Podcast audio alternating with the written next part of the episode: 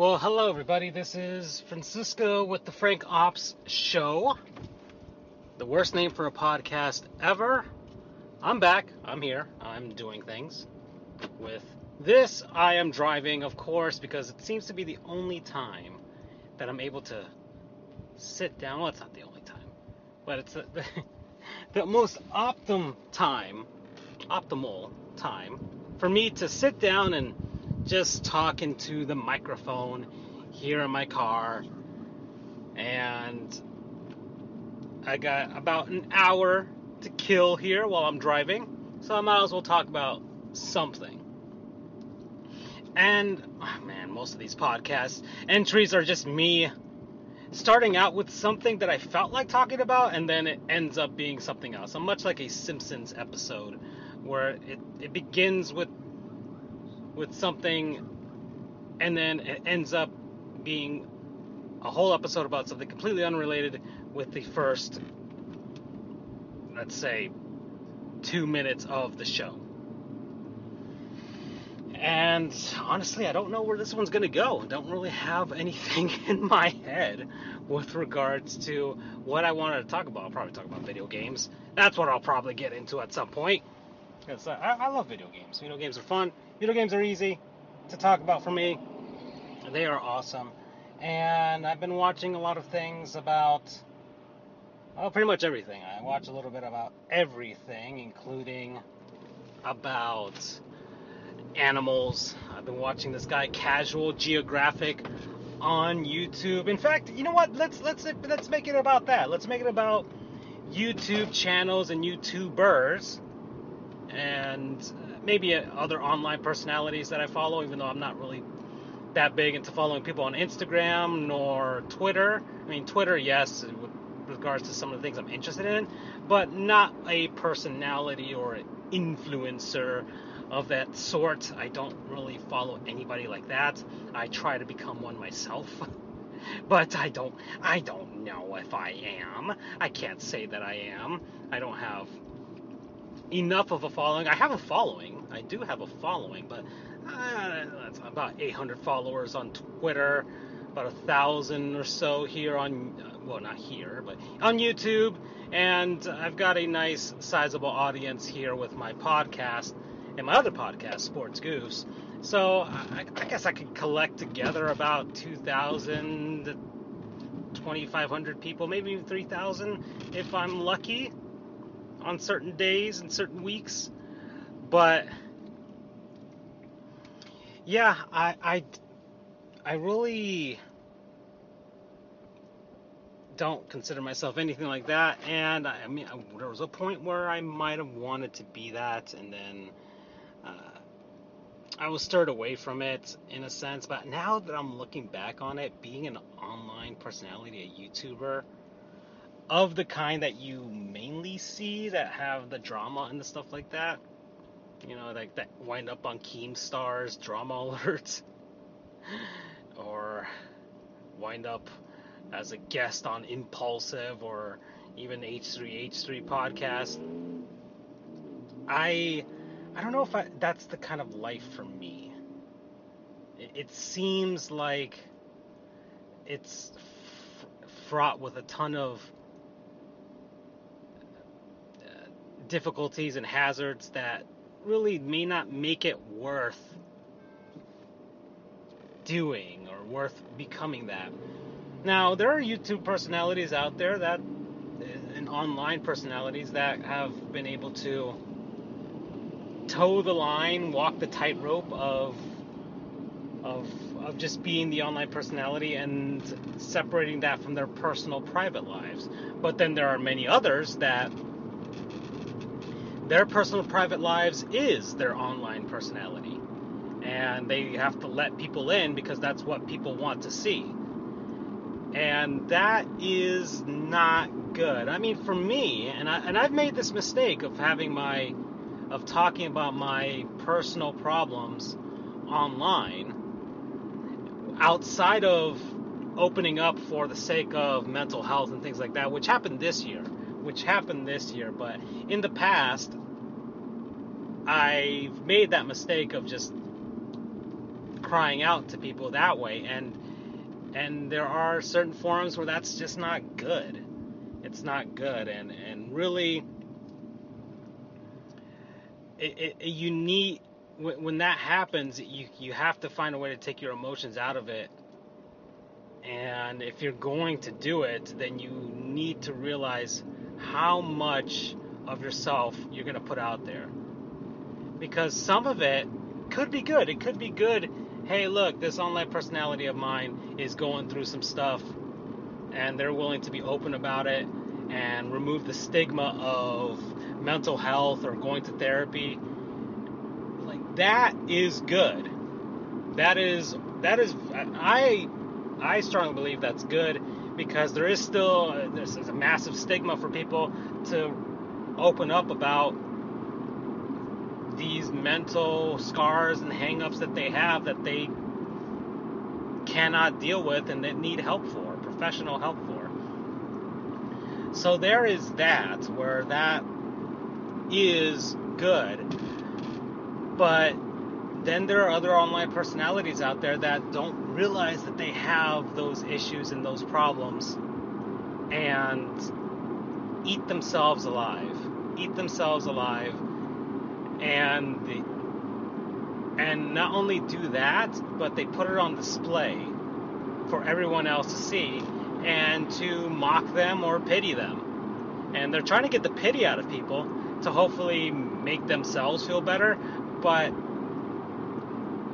you're not going to get it out of people online. You're rarely going to get that. You're rarely going to get sincere people that truly do want to help you and you can actually go up to them and, and DM them, direct message, private message them, whatever, and, and give their sort of life advice or get their sort of life advice right there. But there are other people that it's just it is too much, and, and it's not just it's not just big influencers or YouTubers or online personalities. Sometimes it's just us regular people that do that within a community. And uh, uh, I guess one one example is this this one girl. I'm not gonna say her name but uh, she and actually I'm trying not to specify this too much because you you could ultimately follow her on certain online websites, social media communities. Let's just say that. But she was a fan of a sports team. I'm just gonna be as general as I can possibly be. But she was going through some stuff, like real stuff for her. And she posted about it online, and it was more of a cry for help from her as to what she was going through and what she was. But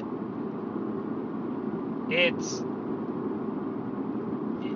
And, and maybe it was good for her because maybe there are other people out there to kind of show her that she's not alone in all of this. And, and I was going through, I was at the tail end of my own personal depression when this happened to her.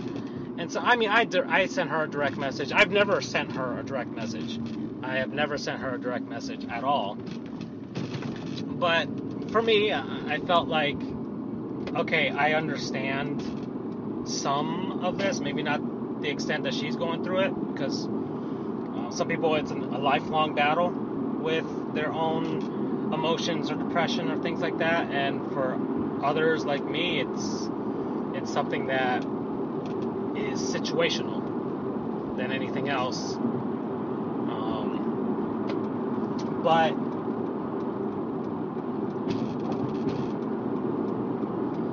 the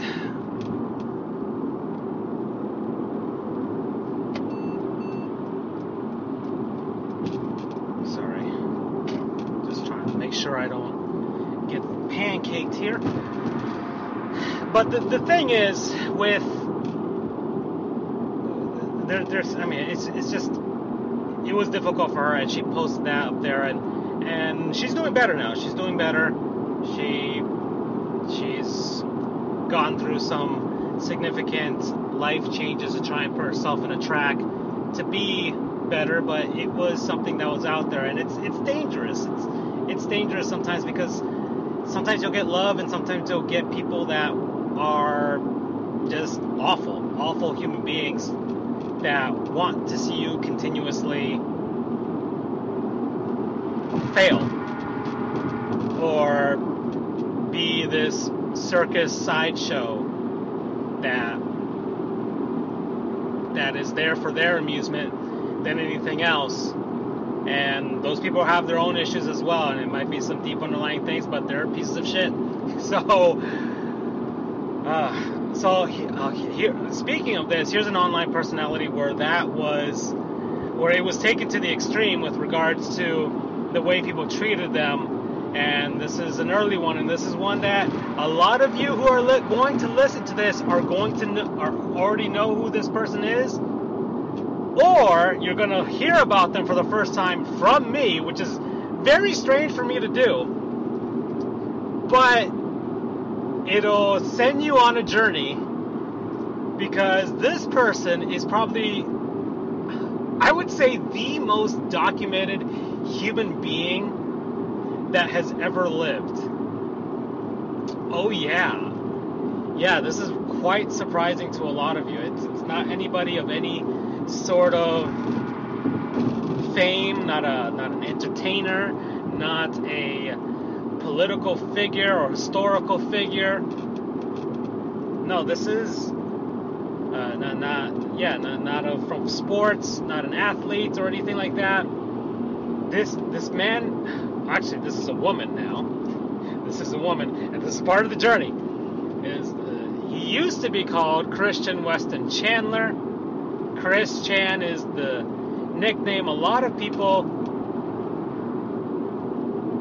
a lot of people uh, remember her as as now she is a woman has transitioned into becoming a woman and is now considered uh, or going by the name of Christine Weston Chandler I believe. So yeah.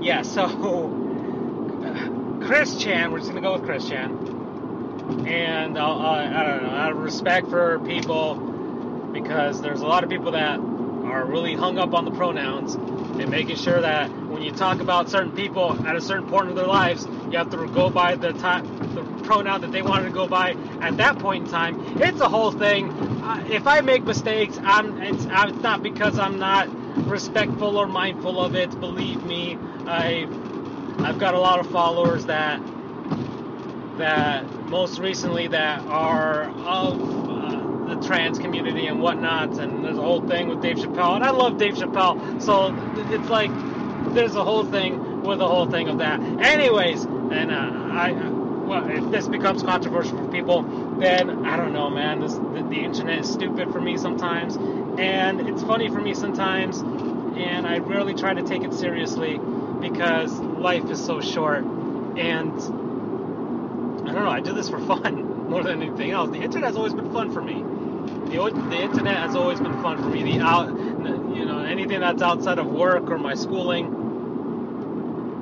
then it is, and any sort of personal things for me, then it is stupid and fun for uh, outside of that. So, anyways, Christian Weston Chandler, Chris Chan, is the most documented human being on earth. Has his own dedicated wiki that is curated by a group, a legion of, I wouldn't say fans, but they call themselves Christorians. They are historians that document every aspect of Chris's life. And when I mean every aspect, I mean every aspect. His physical body, his opinions, and his his his opinions on pretty much everything about from the sex and law and finance, his fashion sense, documented all of his video history because and really everything that's gone on for him from the from the time he was born until now. And some things went down this year that have taken this to an even darker turn than it already was. But Christian Weston Chandler is one of the earliest examples of how putting yourself out there in the internet, putting a lot of yourself out there in the internet, can completely backfire when the wrong people find out and try and take advantage of you. And he's also a shining example of why you shouldn't take a lot of what anonymous or even non or even non-anonymous human beings on the internet tell you or, or say to you because it snowballs into something that really you, you really shouldn't it really doesn't matter. It really doesn't matter. In the grand scheme of things in this grand scheme of your life how much should that affect you? It shouldn't. It shouldn't. We could talk we could talk about stoicism and marcus aurelius and things like that because those are some of the things that they they believed in. And and it's something that and it's an approach that a lot of people should take on the internet. Okay certain opinions certain things uh, especially when they're trivial really are just that. And you should treat it as such as trivial things that have no business getting hung up on i mean there are certain things like on my sports podcast sports goofs where we will get on the soapbox for certain things that are serious. Okay, when uh, the George Floyd thing happened, happened during the pandemic, and really there wasn't much sports to talk about, so we talked about that for a good maybe an hour of our show, which was sports goofs is is something that I made for fun for my friends and I to do, and sometimes we do take the show seriously where we we have we talk about serious subjects and things like that. But most of the time, it's just for us to have fun and dick around. And and we've I I've tailored an online persona myself on the show, as as Charles and Andrew himself, that sort of fits the mold of what our show has become. But in no certain, in, in, in no such way should you completely take what we say seriously on that show. It is a persona that we have put on for, for, for the majority of it. Okay, some of it we do mean, but some of it we mean out of an exaggerated sense. Just for the laughs for ourselves, and if other people just happen to like it, then so be it. So be it. But man, Chris Chan was somebody that that he was first discovered back in the mid 2000s, the mid aughts, whatever you want to call them, say 2004, 2005, around that time frame. Just when we're, we're starting to get certain things around the internet, we're getting MySpace, we're getting, and we're we're about to get YouTube. And and we're, we we've got 4chan, okay, and and we're we're he was someone that took a photo of him while he was at a Pokemon trading card game event at his local comic book shop, and he was he's just this this early 20s kid, well early 20s man, and you could say man child playing against other kids in the Pokemon trading card game tournament, whatever, that they had there. And someone took a photo of him. He looks, he dresses, uh, I wouldn't say flamboyantly, but very brightly with uh, polos that are with multicolored stripes on them and patterns. And he wears a necklace of a original character in OC of Sonic mixed with Pikachu called Sonichu. And I, I can't believe I'm talking about this, but I'm 20 minutes into this and we're doing this. So, uh, this original character he created in high school for a project that he, wasn't able to create, he wasn't supposed to take any copyrighted characters. So he decided to just mash his two favorite characters at that time, and probably of all time, Sonic the Hedgehog and Pikachu, into a hybrid called Sonichu. Now, Sonic the Hedgehog OCs are nothing new to the internet. I am a Sonic the Hedgehog fan. I have never created an OC, aside from the one that I had to create for Sonic Forces. So, I, I uh, I never got into that portion of the Sonic the Hedgehog fandom, but I am very much aware of it, and it is it just comes with the calling of being a Sonic fan. Now, Chris Chan and I have a lot of things in common, which is kind of the scary thing that I that I I, I when I learned about Christian and I was thinking about this man and learning about this man around, I'd say it was probably around 2010 or 11 when I first heard about him. So this is about probably already five years worth of content that that I was learning about this man. He he and this guy like I this was a summer. This was a summer that I spent learning about this guy because it is a tale that is so surprising that I, I mean, go go look for his wiki. It is called the Quickie. It is called CWCKI, the Quickie. I think it's it's on Sonichu.com. Sonichu.com is the is the is the Quickie's website. Okay, they they were able to nab the domain and wrestle it, well, not really wrestle it away from Christian. They just nabbed it because he's very gullible individual back in his early days, and he would outright just give people the passwords or would make it so easy for people to guess his passwords or take his passwords that they were able to nab up any sort of domain that had to do with his Sonichu character that he tried to register to make his own websites. And yeah, yeah, so Chris Chan Chris Chan made this Sonic the Hedgehog uh, original character and he made it for a high school project and eventually that in his head he believed that it was a completely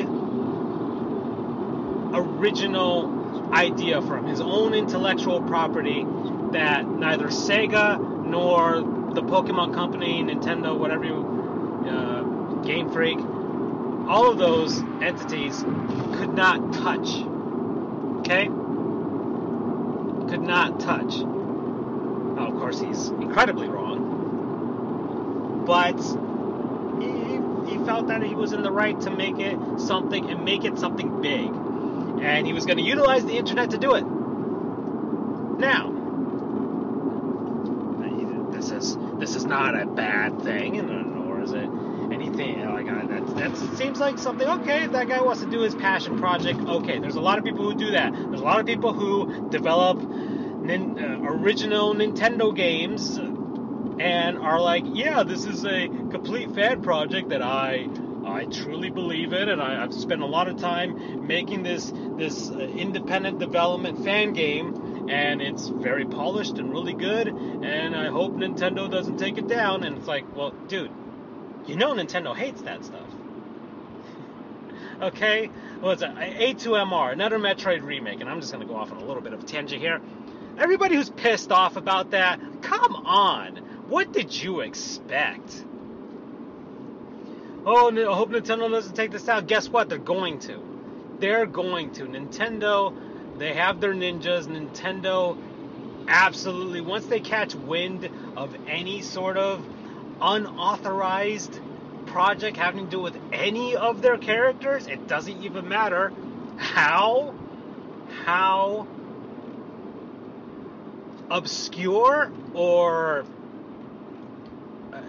yeah, essentially that, or just unused, like let's say an F Zero project. What if somebody just wants to make an F Zero? That you have all the characters, it looks great, it's based off of GX, and it's just new tracks and all this stuff. Nintendo will take it down. Nintendo will take it down, and they're they're well within their right to do so. It's like, but I wanna. Uh, this is my love letter to them. The only love letter Nintendo cares about is the the the the, the paper that's in your wallets that we consider currency to buy more of their stuff. That's the only love letter Nintendo loves to get. Okay? That's that.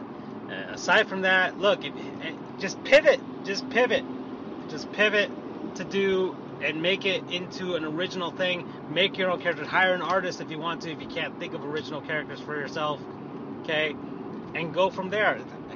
Was it uh, Freedom Planet? Excellent indie title. Originally started as a Sonic the Hedgehog fan game. And then they were like, oh, we got something here. And they spun it off into their own original title called Freedom Planet. It looks great. It looks like a modern day Sega Genesis game with all the fixins and 60 frames that a modern hardware can do. And uh, I really enjoyed it. I really liked that game. Okay, and I could I could clearly tell where some of the inspirations for Sonic is with regards to some of the physics and stuff in that game. So yeah, yeah. So people pissed off about that. Just come on, oh, our melee tournament, Nintendo. What this, this is what look guys, Super Smash Bros. Melee is an old title and it's broken. It's a broken game and move on. Move on, okay? But they should foster the community and all. They don't care. Okay? Buy Ultimate. They'll do tournaments for that. Okay, that's that's all. You, you just, just meet them halfway. Meet them halfway. Meet Nintendo halfway you all stuck in your ways with all these CRT monitors and things like that. Gosh, man, it's too much work. Too much work. I already sold Super Smash Bros. Melee. I don't have the physical disc anymore. Okay? But I played it again. I played it on emulators at 4K and stuff like that. And I'm like, this game's broken. Gosh, man, Ultimate is so much more polished and better. Ugh. Anyways, Chris Chan, yeah, make Sonichu. And so his picture gets posted on, on 4chan and people are like, this is strange and there's no way this is real but the person's like this is real the person who posted that was like this is real this is a real human being and he's got this character called Sonichu because oddly enough Christian is very open about talking about Sonichu. And he was he was going to tell you about it tell you about his newsletter. He would he would in his community college he would draw up a physical newsletter and just sort of pass it around or just kind of you know leave it out on tables and things like that to try and get people to learn about him and Sonichu. And he got in trouble for that. But this, this, I, I can't do the story of Chris Chan justice. But ultimately, what happens is people saw this guy he took everything he did and everything the internet responded to the stuff he did seriously. So seriously, in fact, he it affected his life and he would let it affect his life. He would let people who were trolls trolling him to affect the way he conducted his life. He turned Sonichu into a comic book that he wrote and drew himself, hand drawn, edited a bit on his computer, like, and it's it's it's impressive the amount of work that he did do making this comic because making a comic book isn't easy. Like, it takes time and effort to do that. Unfortunately, Chris is not good at drawing. And his art style is the art style of a I wouldn't say a five year old. I, I, think it would be a little more advanced than that. But let's say a maybe a seven year old, eight year old.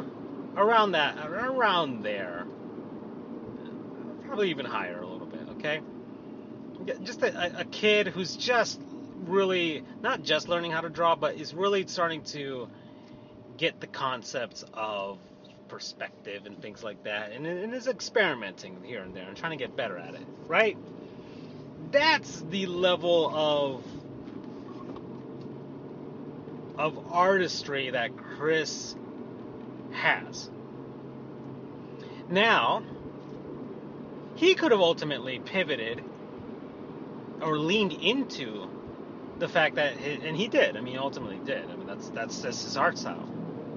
He could have leaned into that fact of of look, this is the way I draw, and people like you all may hate it, but it's just the way it's gonna be, and go from there. And even now, he's trying to. He, as much as he tries, he tries. I'm going to put quotation marks around that to capitalize on it now because there are there are a lot of ways for you to do so now with the eBay and Etsy and things like that. But of course, he's not a very responsible person. He's not a very responsible person, and he's he's had orders on Etsy to for for him to draw his stuff for people, personalized commission artwork, and he's failed to comply with his obligations. But Chris Chan's story is one that mirrored like a lot of the things that I was I was doing at the time. Like I was overweight uh, around the same time he was. We he's older than me. He's around he's about a little bit younger than my older sister. But he's going to be 40 years old next year. And actually in about 3 or so months from now. So in February. How do I know that fact? Because we all know his birthday. His birthday is actually a very significant day for him. And he he's he's about to reach 40 years old. His living situation is horrendous. And his story and look, a lot of the stuff was out of his control with regards to the way he was raised and things like that, and he was born with certain mental deficiencies. But not to the point where he, there was nothing he could do about it to turn around his life. Because there's a lot of people out there with mental or physical hangups, uh, either that they were born with or that they eventually um, succumb to. But they lead perfectly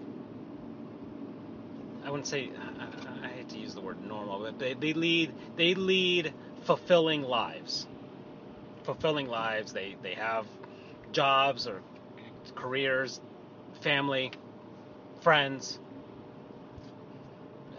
Take care of their responsibilities. Christian is not that. He is far from it. And unfortunately, that is unfortunately, that is the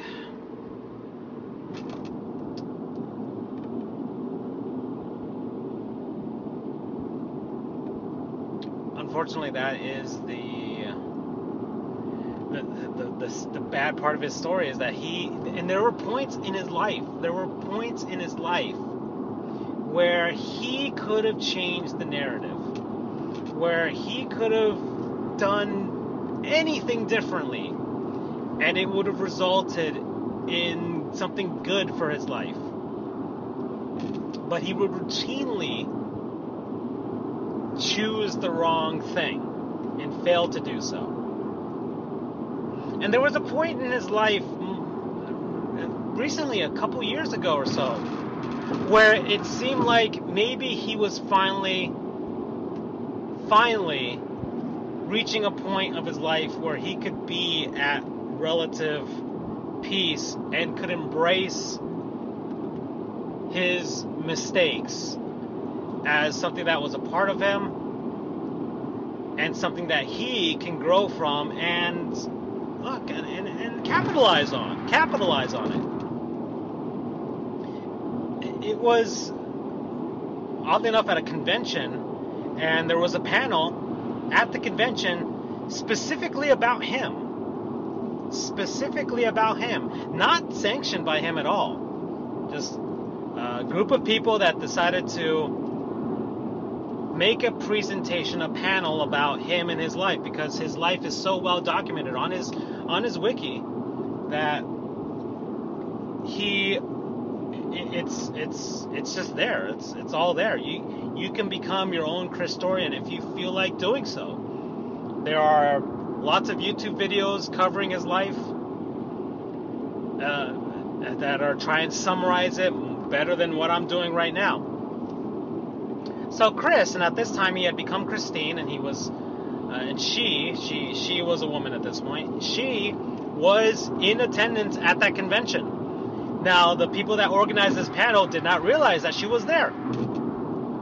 So she was there, and she came in to sit in on a panel about her life, which has got to be something absolutely wild, right? Like, just imagine that happening to you, whoever's listening to this. You're not a huge, you're not an entertainer, you're not an athlete, you're not a political figure. You are just a regular. I wouldn't say Christine is regular at all.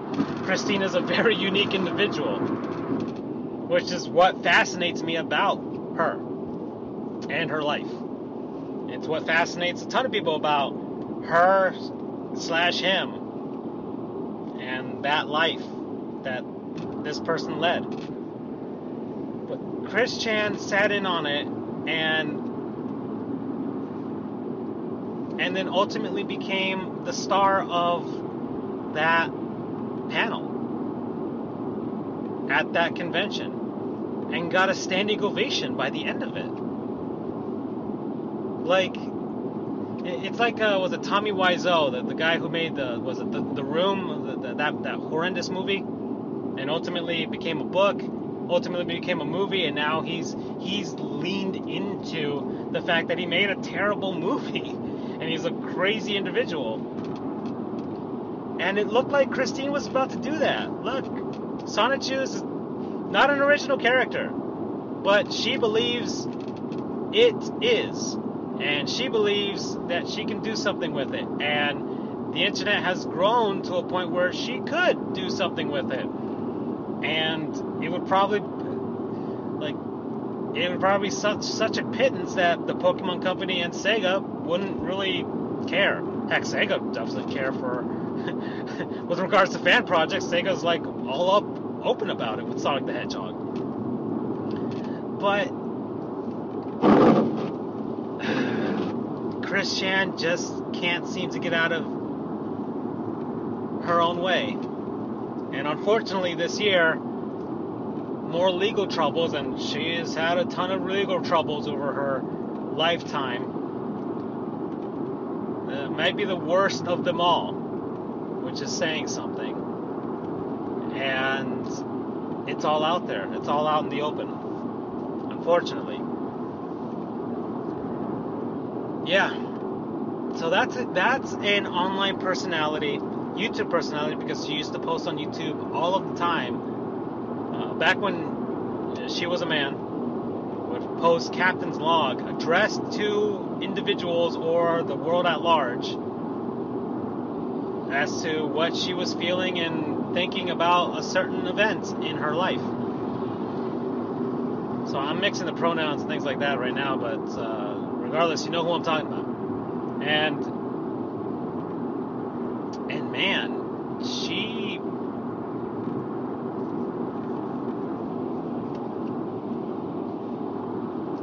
that guy's there's a person driving here and is just weaving in and out of the cars here, and I, I'm semi hoping for an accident from that person because man, they are they are gambling with uh, the weaving stuff like that. But anyways, what was I talking about? Oh yeah, so so yeah, Chris Chan is just an absolutely fascinating study, and I'm, I've already like we're already 40 minutes into this, and I haven't even gotten to other people that I wanted to talk about. The, but the, Christian's the first one. Christian's the the one that that kind of gave me an example of what not to do on the internet. What not to do on the internet.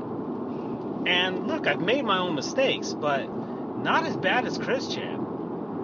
And not as bad as other YouTubers out there and other online personalities. Just no. Uh, I I learned early on there's a lot of things you don't want to get into on the internet. One is politics. One is politics. I don't I don't try to get into it. I don't try and sway people for the most part. It's very rare that I do post something. If I do post something, it's because it's an incredibly serious thing that I want to talk about.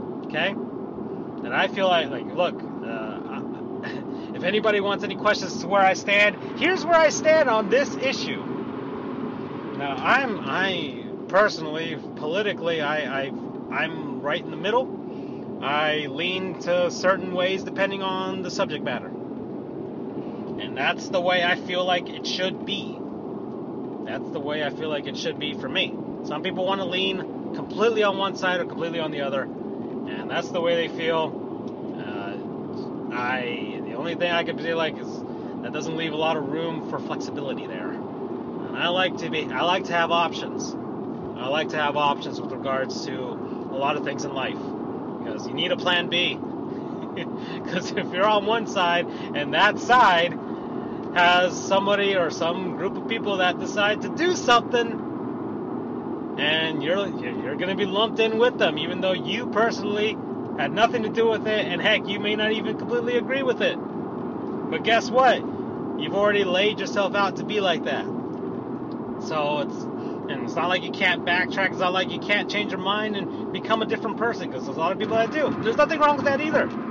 But I don't want to put myself in that position. And I don't really want people to kind of know where my position is sometimes.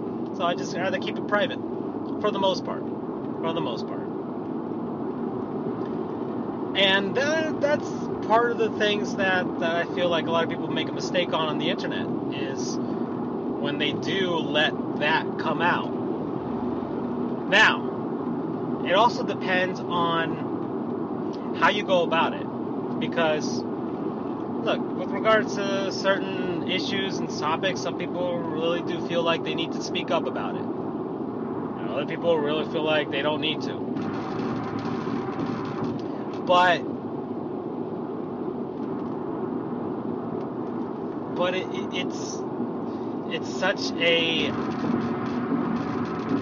it's such a um,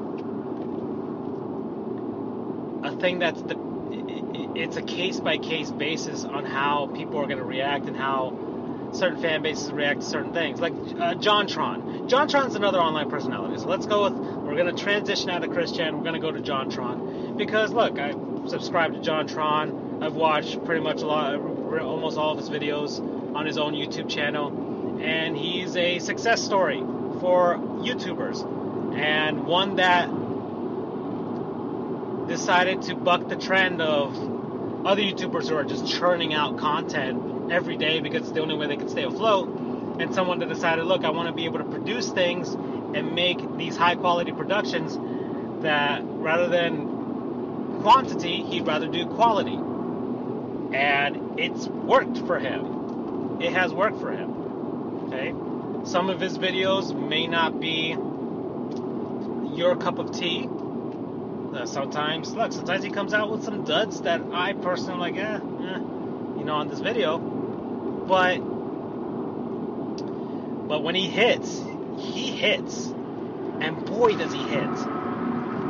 Like, he'll take like six months to produce something, then post it online, and he's essentially made something that will that will that makes up for not only the six months that he took to produce that, but also the six months that it'll take to produce something else.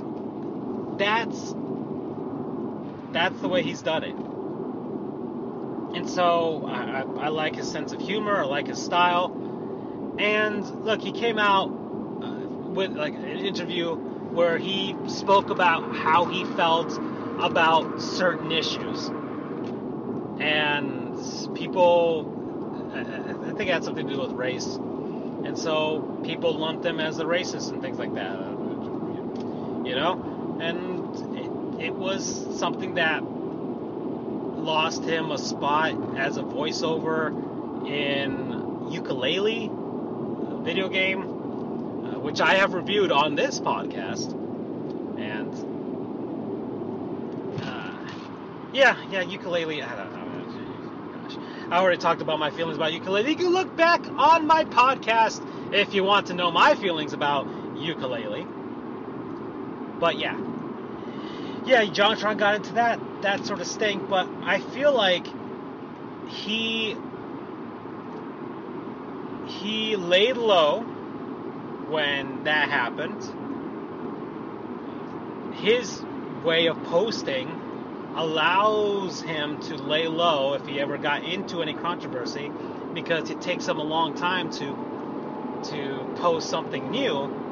So by that point, most of the blowback has happened.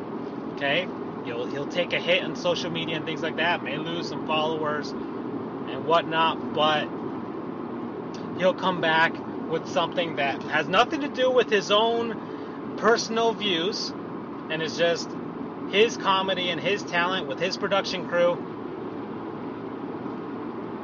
And it'll make you laugh or make you, at least keep you interested and entertained. And it's like, oh, okay, he came out with another, another solid video or something like that. And he goes from there. He goes from there. In fact, I think he leaned into it. He leaned into the controversy, tried to make a, a comedic spin of it without acknowledging it, which is a clever way of doing that. And so to show that, look, he's not.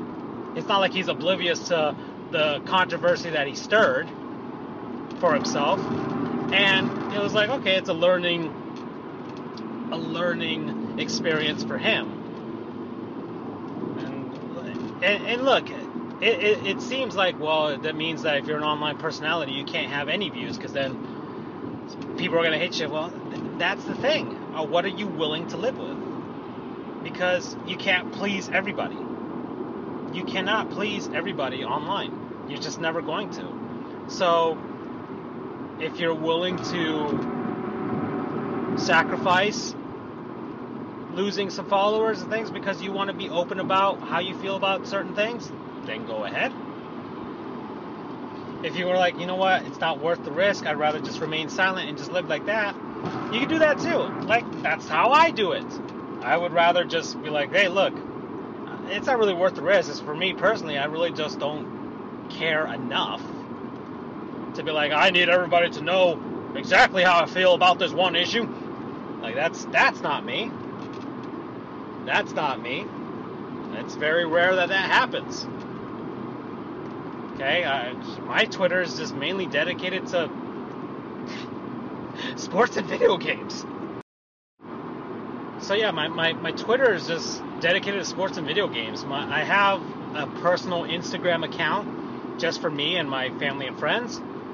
And I have separate Instagram accounts for my Sports Goofs channel, Marlins History account, and my video game stuff.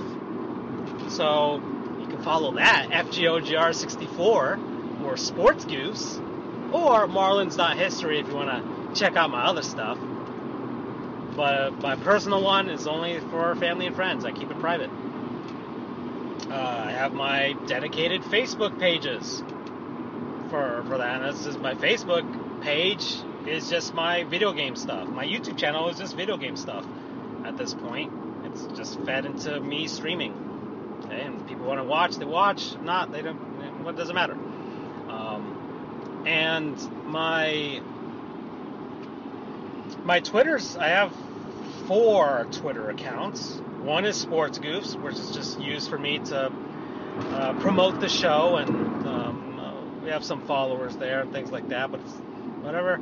My personal Twitter, which is uh, mainly for me uh, with video games and, and, some sports stuff, and just uh, in the community for like mental health and things like that. That's what I got into this year. So there's that. And then I have my uh, my my professional Twitter account, which I I haven't logged into in forever. So I'm gonna have to figure that one out and how I want to use that. So there's my professional Twitter account. And there's, uh, I think, was it uh, Sports Goofs? Oh yeah, Marlins History, which is something I made during the pandemic, which turned into something pretty nice for me. And I, I like, I like my Marlins History account. Just, just there to, to engage with the Marlins community because I had been separated from Marlins for quite a while, and then I kind of just jumped into it, and it became something nice. So that's my, those are my my, my Twitter personas, and that's how I separate everything from everything else. So there you go. But yeah, JonTron did that, and and uh, but he's doing well for himself. He's learned from that mistake, and he's just rolling with what he's, he's got. So that's another YouTube online personality that I personally like, uh, and I know it's gotten into controversies as well. Uh, what, who else? Who else do I like on YouTube? Internet Historian. Now, Internet Historian is not embroiled in any sort of controversy, but it's just somebody I want to talk about. Internet Historian, great YouTube channel. Okay, uh, don't really follow. I mean, Twitch is not my thing. I, I really, I've tried to follow people that I like on YouTube, on Twitch, and it's, it's, I don't know, it's, it's not the same it's not the same, and I don't really feel like I need to personally connect with these people. To be honest, I know a lot of people feel that way, and they feel like, oh, it's cool that I can sit here and talk about this stuff with them. But for me, it's it's it doesn't really and send the money. That's that's not my deal either. Okay, listen, I clicked on your YouTube video and I gave you the ad revenue.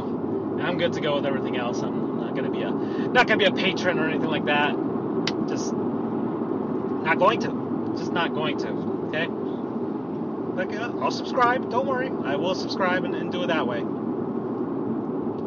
Uh, but some people really like doing that. So uh, look, heck, Sports Goofs has a patron, and we're incredibly grateful for Awesome Jacket Dude. Okay, I'm gonna put his name out there. Awesome Jacket Dude, because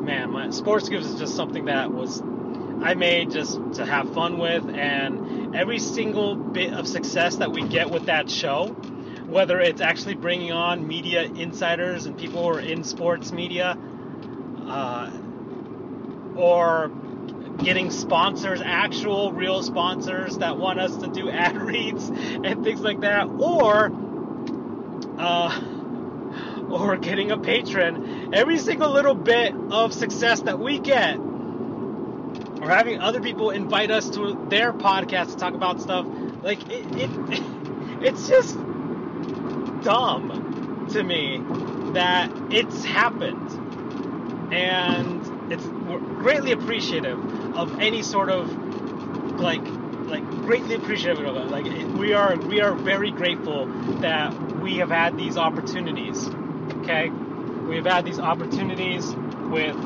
uh, teams and brands and other people that it, it's I, I, I truly am thankful for it. But but but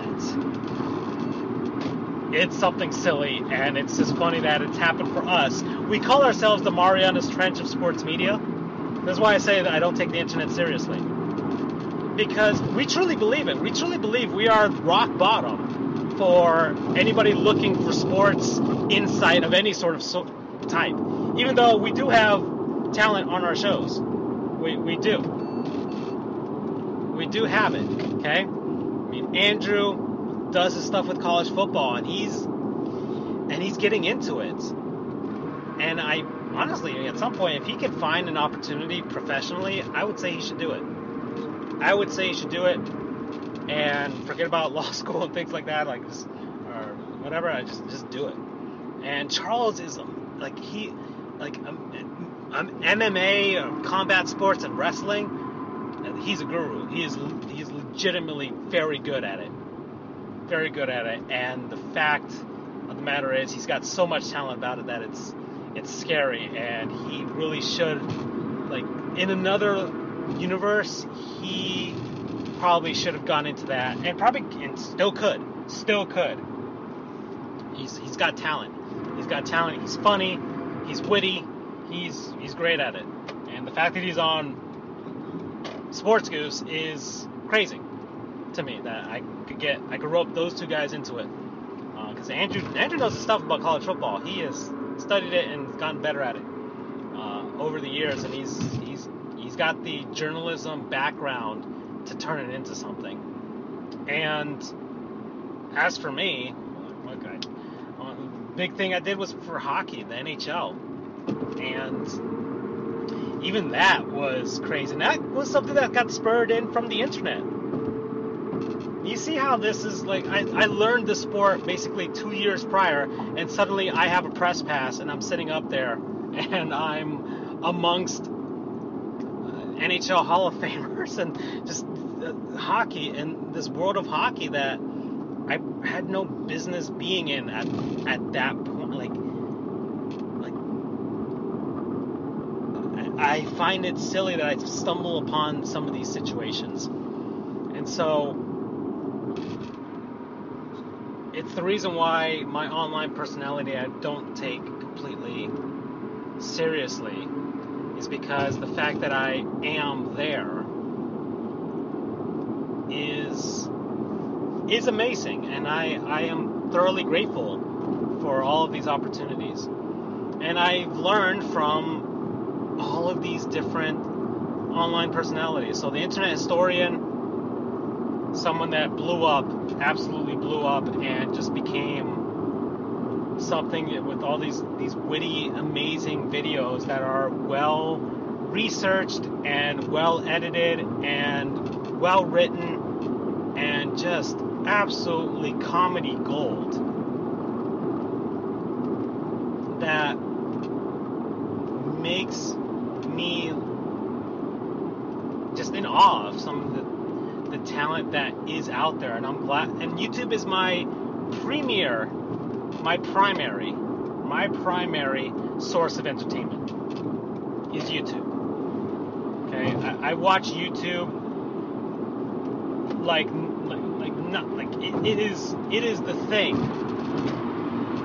Uh, over anything over like I, am over a lot of TV shows. Regular TV shows I I am over it okay? I, like more than Netflix anything on Amazon anything on Hulu.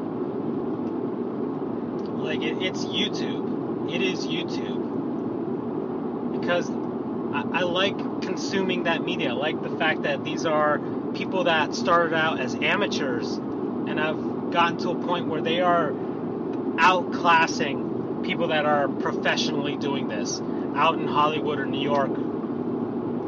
Like, that is how much I respect the platform. Now, the platform, of course, has its issues. It indeed does, has its issues. But the fact that someone like me could have a million view video, which I do have, is amazing and it's cool. So, Internet Historian, another one, Scott the Woz. Scott the Woz, who's just a meteoric rise with his comedy. I followed that dude when he had about 10,000 subscribers. I got in early, early enough for the most part, and this dude's like one of the biggest things on YouTube well, not the biggest thing. There are much crappier channels out there that are bigger than him.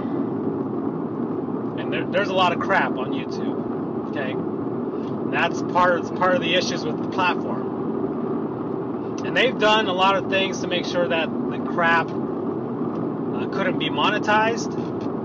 But I don't know. There's there's just certain personalities and things out there that people glom onto, and it's unfortunate that some YouTubers are not as big as some of those, like like, like PewDiePie. Like I can't do that. And yes, a lot of that has to do with the fact that it's kids and young people that are uh, kids and teenagers that allow this to happen. But and that has festered into these online personalities having massive egos and screwing themselves up for life in the future. Because you can only do so much with your online personality if you don't have any real talent. because these other YouTubers I've named, JonTron, Internet Historian, Scott the Woz, those people are talented. Those people are talented at what they do. Okay? They have skills that they have. They have skills that they have tried to master. They have a, it's a craft. They are mastering their craft. They get to a point where they need help from other people. They realize, look, I they can't do this on their own, especially if they want to take this seriously as a living. And they're going. It's like Scott has his own production crew now. He does, and he's getting opportunities. Internet historian has editors and, and things like that, and probably has other writers and stuff like that. Uh, same thing with JonTron. There's so many other YouTubers out there that do great. I, am gonna name a few that I like. You got Tier Zoo and Casual Geographic. Those two YouTubers right there. If you want to know stuff about animals, just wildlife, go watch them. Uh, uh, Casual Geographic blew up on TikTok and Instagram, and now has a YouTube channel where he's posting his stuff that he posted there. But he's he's condensed like this very all this informative stuff about animals in these short TikTok videos. You know, TikTok videos are like a minute long, and Instagram videos. And he's clever, and he's funny, and he's informative. Like you're getting this this this smorgasbord of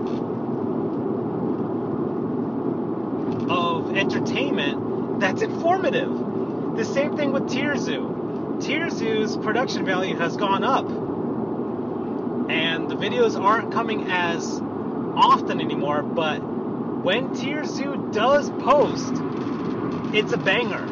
It absolutely hits. He's transitioned into uh, becoming like the JonTron effect, where it's like he doesn't have to post an animal video every day. He can just just take his time, research it, then get the get the footage, edit it, and then post it. And it may take three months, four months, five months, maybe even longer. But the, it's well worth it, and it's it's good. It's it's just good. So those two for informative animal videos. So th- those are two YouTubers that uh, or online personalities that that I like for for that type of stuff. Uh, and what, what else we got? Uh, some of the, the creepy like uh, creepy sort of mystery type of stuff. I got YouTubers for that too. You got Nightmare Expo, Nexpo. That guy's channel is amazing. Amazing, just documentary style videos that absolutely just hit and they make you like some of them make your skin crawl with how creepy it is because it's it's real life situations that he's researched and things like that that that he's culminated into this video that is like wow I can't believe this stuff happened or happens. And he puts it to light, and it's very well well made, incredibly well made videos. Another one is Cadaver, just the same type of style videos, just mysteries and uh, either cold cases or, or, or, things like that, or creepy stuff. Just that kind of like, wow, oh wow, this is this is something else. And then you have uh, LEMMiNO, who used to make top 10 or list listicle style videos, list videos where it's like, okay, this, here's this fact and that fact. But they were very well written. He's got, I think, I don't know what country he's from either. It's a, a European, he's, he's, European. But um, eventually transitioned that into documentary style videos that are about mysteries that are just creepy stuff too, that are incredibly informative, incredibly well made. Doesn't post often at all. Maybe at this point, maybe post two videos per year. But when he posts, holy crap, okay, you're gonna get an hour long to maybe even an hour and a half long video of just absolutely like mind blowing quality. I am always thoroughly amazed at LEMMiNO video, and I, I get excited. I get excited when he posts something because it is it is going to be amazing. And I, I, went down a rabbit hole of, of, these YouTubers just posting about mystery stuff or or just kind of like yeah. Um, was it Kyle Hill? I got my science YouTubers got your science YouTubers as well. Okay, you got Star Talk Radio with Neil deGrasse Tyson. it's always always fun to, to listen in on and, and learn a little bit about physics and the universe and science and things like that. So you've got you've got that, but I'm talking about these these guys. Uh, Kyle Hill, who I believe was part of PBS, but turned on turned into his own thing, where he talks about all these informative videos whether it's about animals or it's about physics. It's about uh, he does this, this amazing series of videos about the dangers of nuclear power and how, uh, especially when you use it in context for developing weapons, can really just screw up the world. And but he, aside from that, his videos are fun and well done, and he even does his own uh, I think he calls it office hours, where it's it's it's a podcast type of video, but it's basically like Q and A with him, and he just talks about whatever listeners uh, submit to him. So you've got that. PBS has wonderful YouTube channels as well. Uh, one of them, in particular, that I like is Eons, which talks about prehistoric stuff. I, am big into prehistory. Of course, I love dinosaurs and and, and things like that. But it's it's it's always a great great listen. So those are my my science type of channels that that are really cool. Just just amazing. It's really really cool things to to listen in on. Oh, man, this I'm just trying to think of all these YouTubers, but uh, these are these are online personalities that I I watch, but I don't follow personally at all. It's mainly because I don't really feel the need to. And the same thing with a lot of people with athletes and, and things like that. And I've I've leaned against following athletes and entertainers that I like. it's it's it, like it's mainly because I just want that from them. All I need is the entertainment. That's all I need. I don't need anything more from them. Okay? I'll, I'll, I'll watch your specials or your show. I will listen to your podcast. But that's as far as I normally go with personalities on, on, on the internet. Uh, I don't follow, I don't have an OnlyFans. Oh, actually, we do have a Sports Goofs OnlyFans. We do have a Sports Goofs OnlyFans. There's only one video posted on it, and it's just me making a taco. So, that's that's the only video we have, but don't have an OnlyFans account because if I wanted pornography, there's plenty of places to find it for free that you don't have to pay for it. So there you go. And there's was it what was it the uh, I mean Twitch and I've talked about Twitch like I I mean, there's there's one Brendaniel. Brendaniel's old. Brendaniel's a, a YouTuber that his thing was before he would read fan fictions. He would read fan fictions, but he's got this amazing voice, this amazing deep voice. Some people say he sounds like Markiplier. I guess, but they're both deep voiced dudes. But I don't know. I can tell the difference. Anyways, uh, he's he's got.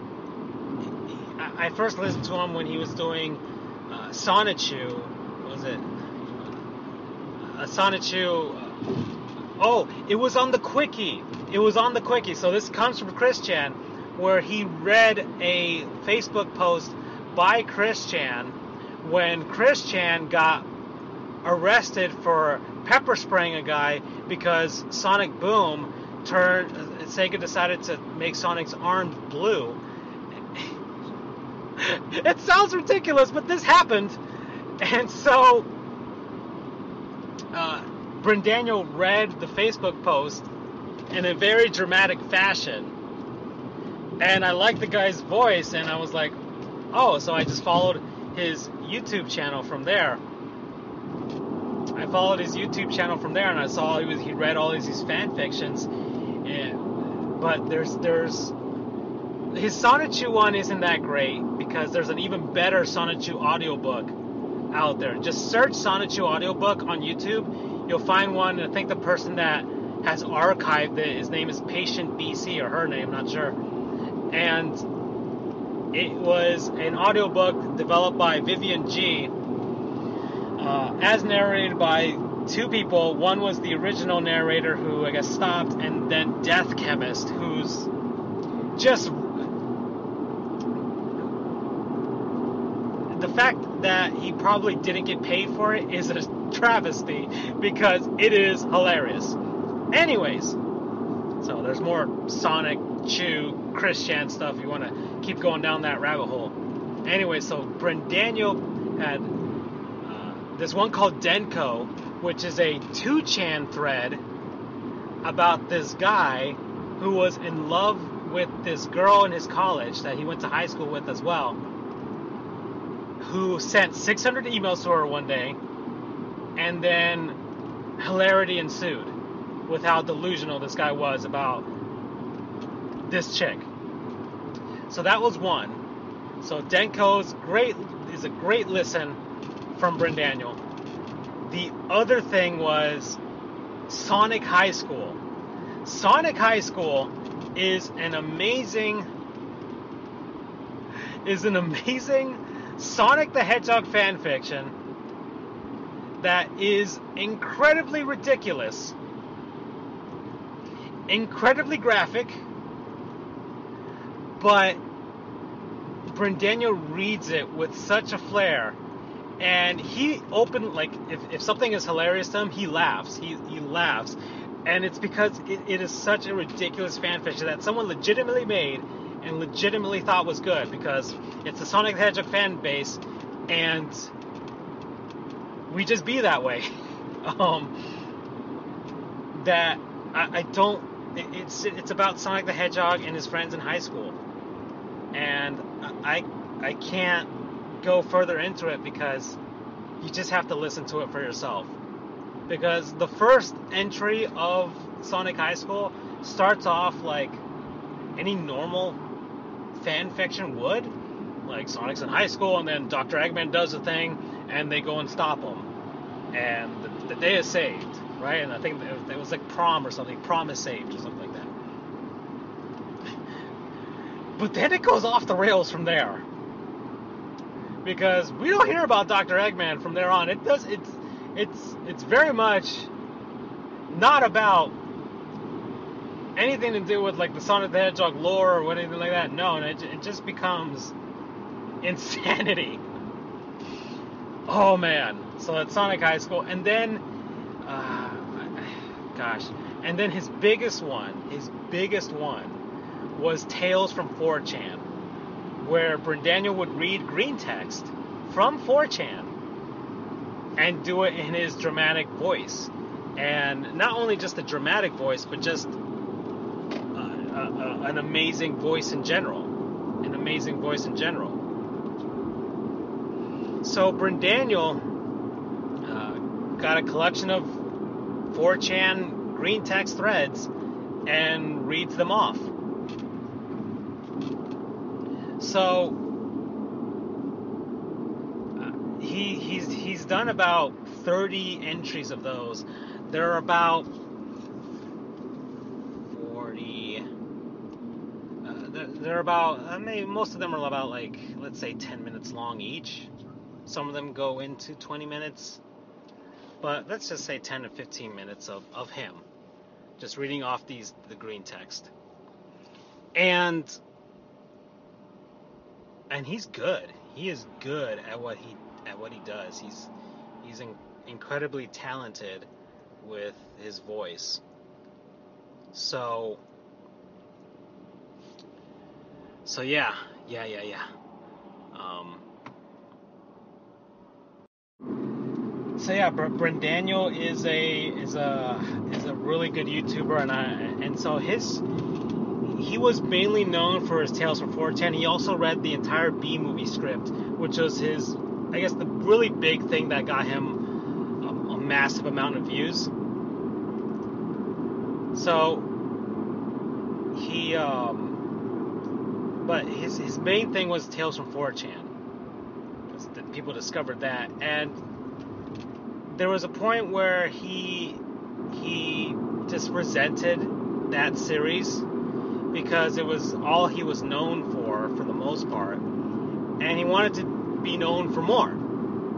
So he, he made a bunch of original videos that are outlandish and wacky. Outlandish and wacky stuff that he talks about. And it, I don't know if he personally writes them all himself, if they all just come from his mind, or if it's him like uh, with a, a different person also helping him write this stuff.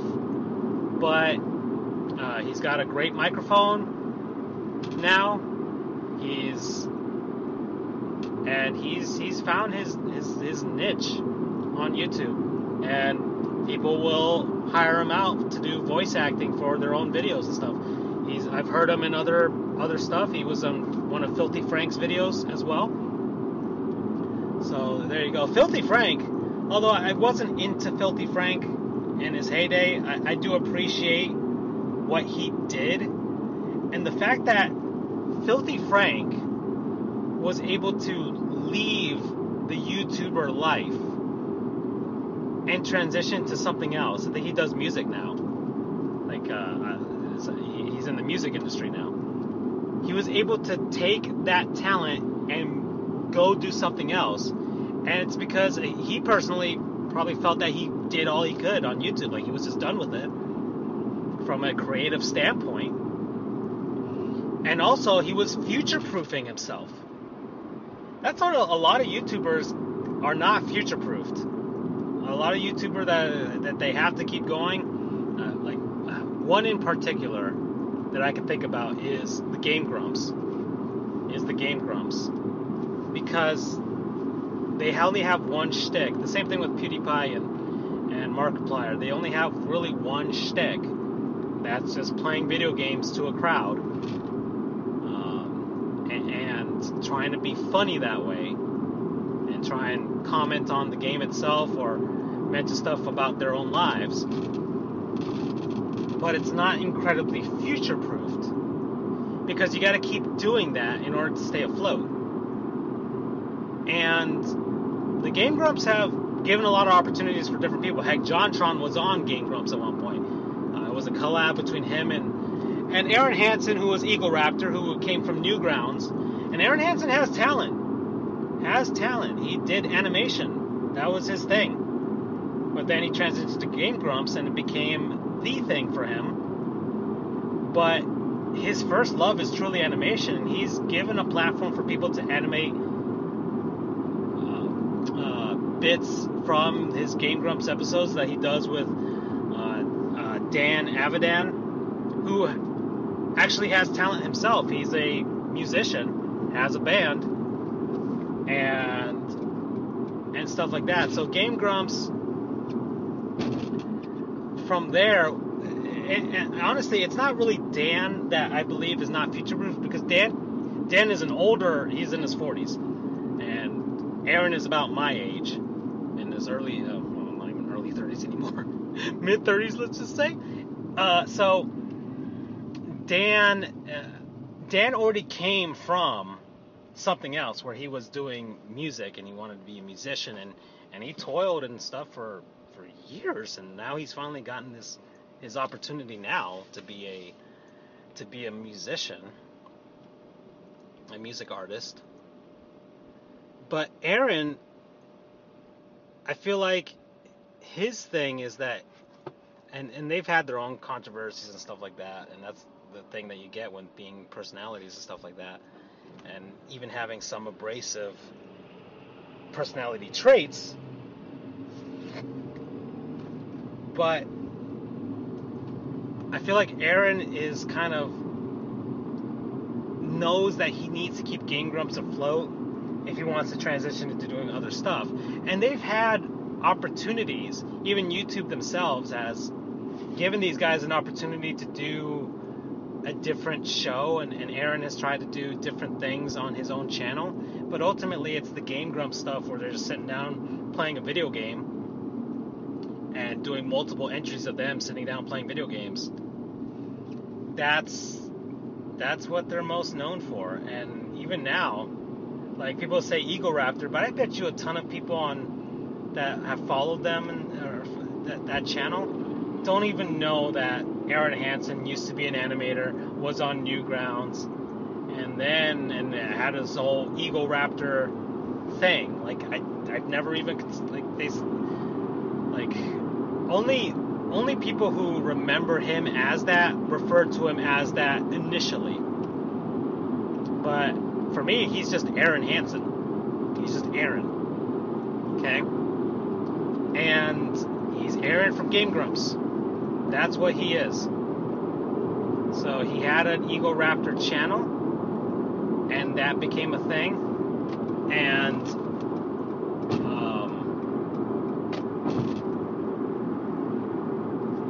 so I, I, don't know. That guy was going like beat me to this. Luckily, I, I transitioned well.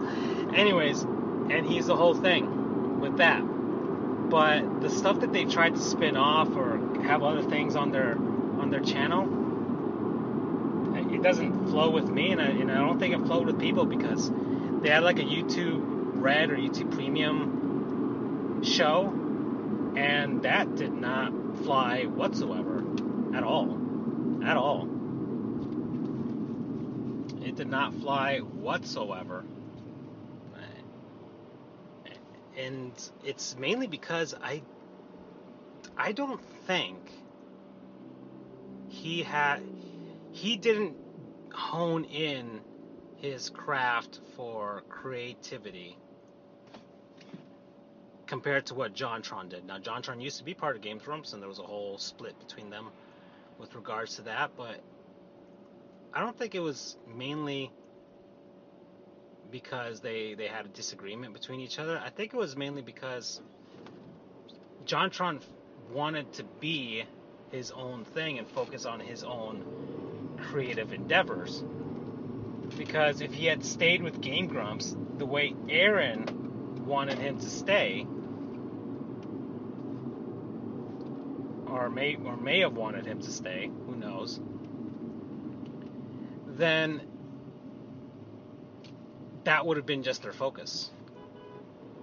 And I believe for Arin, it's it's affected his creativity because he's he's not he's not as funny or as interesting as the guys that are on his that were his um, cohorts on the show as Dan or as John.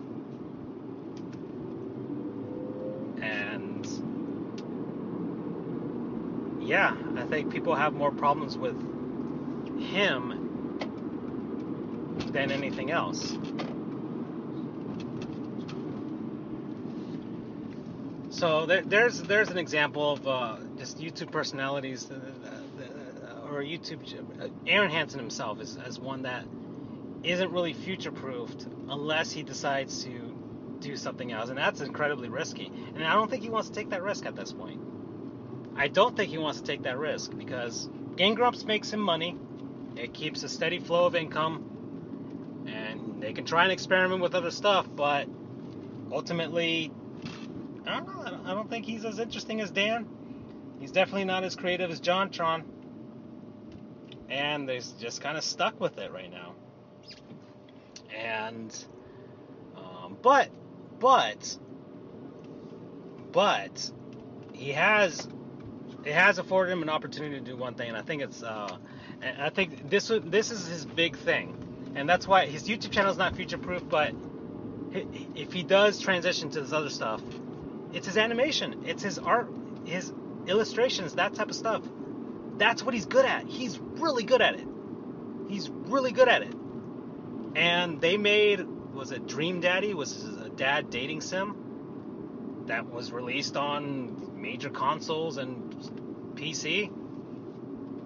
And that's that's where but it, that's not just him. It's him and a crew of people and and that is what need that's what that's where he needs to be.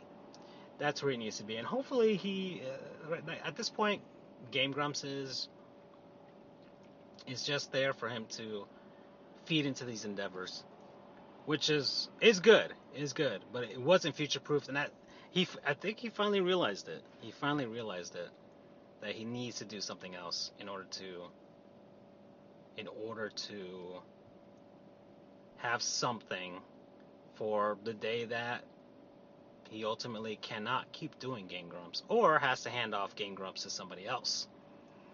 Like he still own it, but there's two other co-hosts know, maybe even Dan would leave it and just like, yeah, this is.